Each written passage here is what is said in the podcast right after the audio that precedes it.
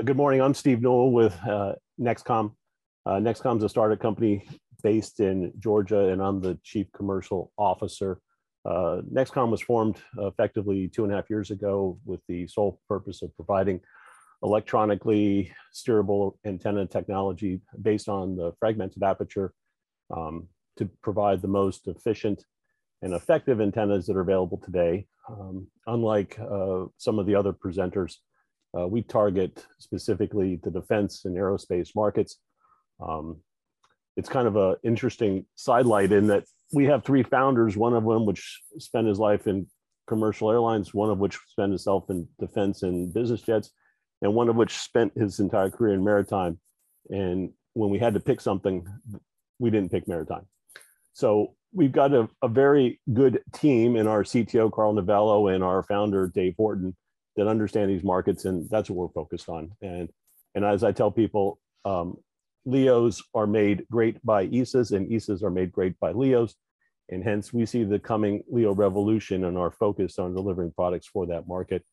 Um, we have clear routes to market with all of our global industry leaders, and we've already announced a key win with uh, L3 Harris in the defense sector in KU band development, and we have an undisclosed one in KA that we uh, can't announce, but it's uh, happening simultaneously.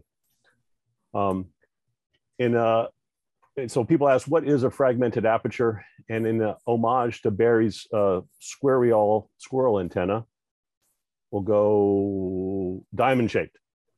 Um, but this is a uh, unique pattern that had been uh, conceived and developed probably 20 years ago by the Georgia Tech Research Institute um, that, that looks at uh, element structures of the past and says, well, if we more finely optimize these using high speed computers and some very sophisticated modeling, we can reduce a lot of the effects associated with the classical patterns, whether they're a dot, a square, in this case, a show an iron cross.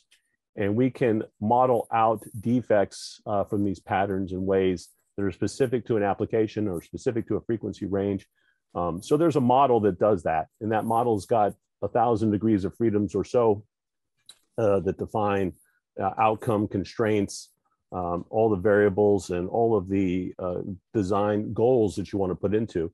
And through a and through a genetic algorithm, and the genetic algorithm say we're going to make something, test it, make something else and test it, combine the attributes of both of them, continue to test sequentially uh, through a series of natural selection to to optimize those uh, degrees of freedoms, and you end up with a structure that is complex and looks sort of like uh, you know your 1980s space invader looking thing. Um, and for those in the know, that is not the pattern that you would see on our apertures. That's just a, a simple one that sort of denotes what they look like. Uh, highly pixelated, uh, 64 elements on the side that are then you know an array of mini, uh, arrays to provide the most uh, highly efficient apertures we can build. Um, as a result of some of these of this genetic algorithm and it's and it's running its paces um, the resultant elements are are radiators that are not uh, resonant structures and because they're not resonant structures each one of these elements isn't stealing gain from its adjacent friend and which makes them inherently wideband um, you, we maximize gain for a given area um, and, and as a result of it, it uses less power. And I'll sort of re, re-hit this, those points here again. Um, more gain means lower power for us, and lower power means less heat to dissipate. And because we're inherently wideband, all of that uh, dynamic bandwidth is equal to our instantaneous bandwidth, which for us is the entire band in KU and KA. So when we look at these things as uh, you know limitations here, they're limited to the systems that they're supporting, and typically that means the modems that are only capable of some level of instantaneous bandwidth. So I, I see this as out outperforming current modems and, and allows us to afford multi-satellite operations. Um, I, what we're doing today sort of outperforms any of our market peers in terms of performance. I say we're, uh, when asked what that competitive advantage looks like, I'm say we're, you know, have twice the performance of, of people that are currently in the market. So half the size of existing terminals that you can buy today that are that are ESA performers and one sixth the cost of some of our friends that are uh, extravagant in their cost structures for defense applications. So both those things are NXTCOMM's advantages going forward.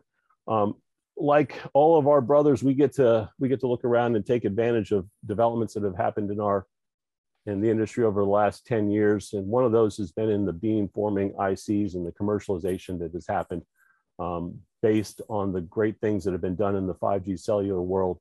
Um, NXTCOMM's, you know, shows up to the market. We can evaluate the best chips to use in our solution, and we have. And you know, we so we we have the you know state of the art beam formers that we can buy off the shelf and meet the cost targets that we need to do to participate in the defense and aerospace markets.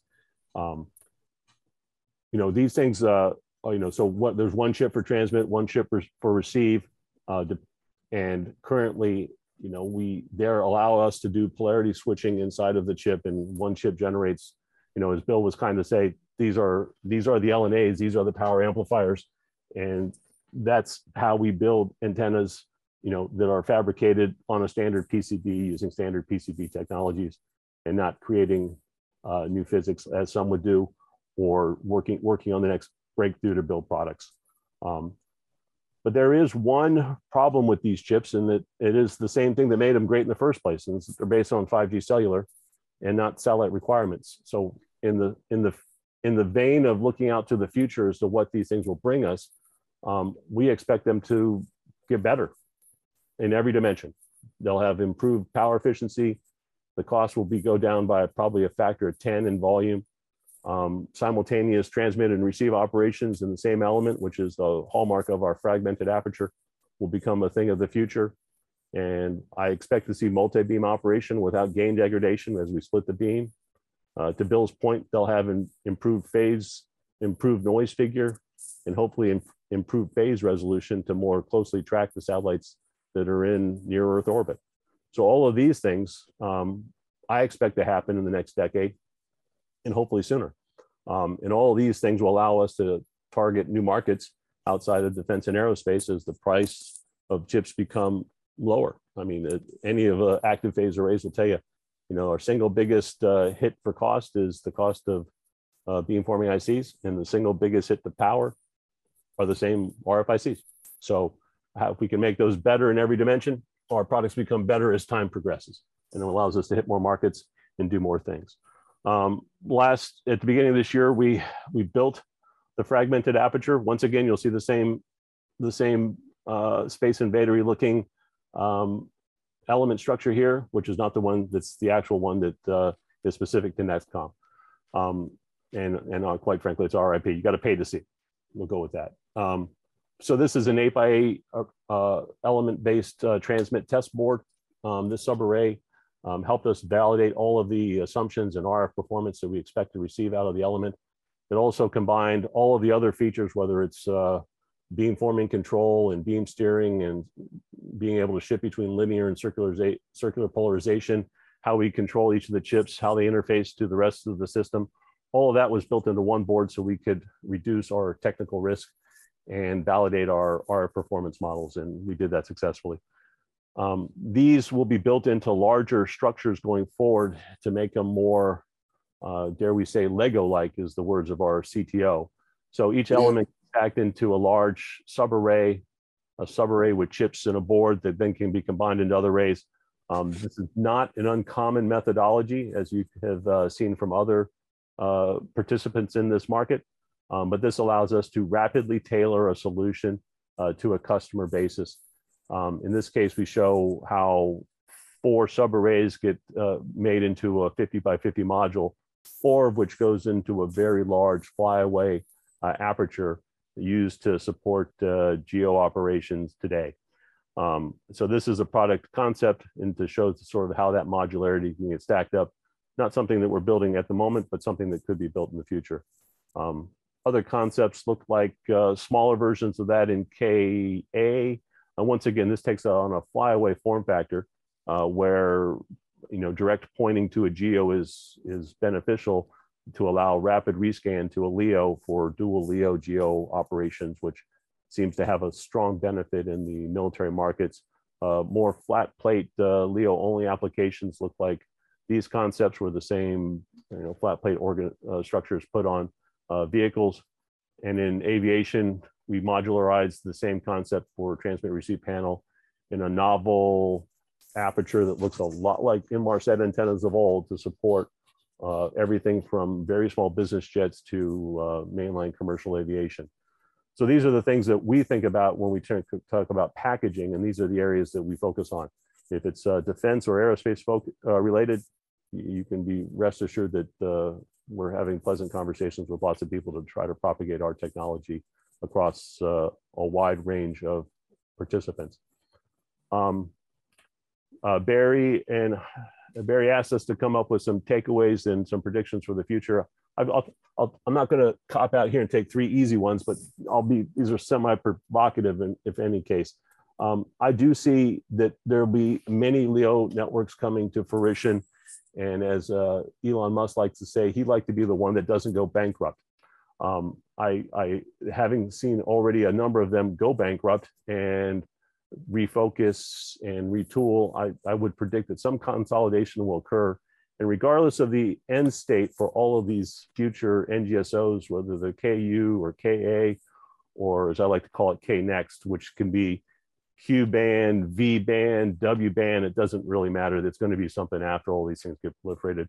None of it, and I mean none of it, will keep pass of our relentless demand for data. So the prediction there really is no matter what we build, it won't keep up, which is good news because we'll keep building new stuff. Um, I would also predict that based on our current drive and market focus, that our technology will show up in many, many places with many, many different uh, uh, suppliers providing it. So, and that will allow us to drive a next generation chip basis, which will allow us to move farther down market from aviation and defense and significantly drive these uh, AESA volumes for everybody and not just us, everybody. Um,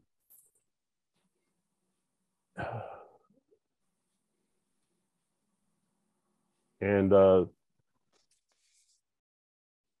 and my last prediction is that we're going to continue to release products uh, with new customers, and you'll see new announcements as they come around. Whether it's uh, KU, which KA and KU, which we currently have in development, uh, KU with L3Harris, and we'll see uh, next generation of these as new constellations come online, whether it's from Kuiper or SpaceX or Hanwha or you name it. There's a lot being discussed and we expect to see more in the future. And with that, uh, give me a shout. We'll have a pleasant conversation. Well done. Well done. Thanks, Steve. Um, we've got a question from the audience. Time on what the about, schedule. What about manufacturing tolerances to implement such small details at K band, it seems really hard. Yeah, yeah, it's hard. I agree. It's hard. it's hard for everybody. It's not just hard for us. Um, uh, man manufacturing tolerances on the fragmented array are with uh, within uh, the ability of PCB manufacturers to make them. The trick on all of these things is you got to find the right PCB manufacturers to make them. Not uh, everybody can do it, and the ones that can, we've we've had to discover, and they can do it just fine. Um, and there's other details within the board structures that lend itself to uh, cost reductions and novel improvements. Um, and because it's on the inside of the board, you can't see it, but it's still there and it still costs a ton of money to make. We've found other people that can help us do those um, those details more efficiently.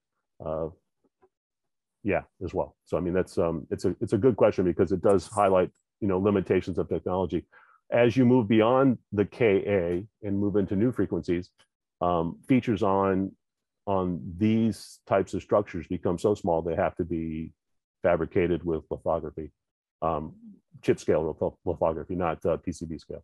So we see a future on you know fully chip enabled uh, products well above well above uh, Ka band that would have to be built and, and they've been done in the past for military projects um, but would have to be commercialized for future projects but that's that's probably 15 years in the future. Next question is how do you combine digital control with rf circuits? So the uh, uh, yeah carefully for one um, because you're on the same same board and spaced out um, but we we have done it and we are going to continue to do it um, so there's a lot of uh, tricks on how you space board structures to ensure that uh, one stays on one plane and one stays on the other. They don't mix. Um, also, thing is that they're fairly out of I'll say they're out of, they're not out of band, but they're sort of out of reach for the, the typical harmonics that you see or are played with, with, um, uh, you know, those that incorporate digital beamforming and the, the true time delay chipsets that have, you know, frequencies that are running at SERDES. So they're literally in the same bands of operation that you're working with, but to a lower degree. We don't have that problem because ours aren't running at, uh, in the gigahertz realm but they are running, you know, we do have to, we do have to worry about those uh, from a manufacturing point. And it's an engineering problem that's been well solved.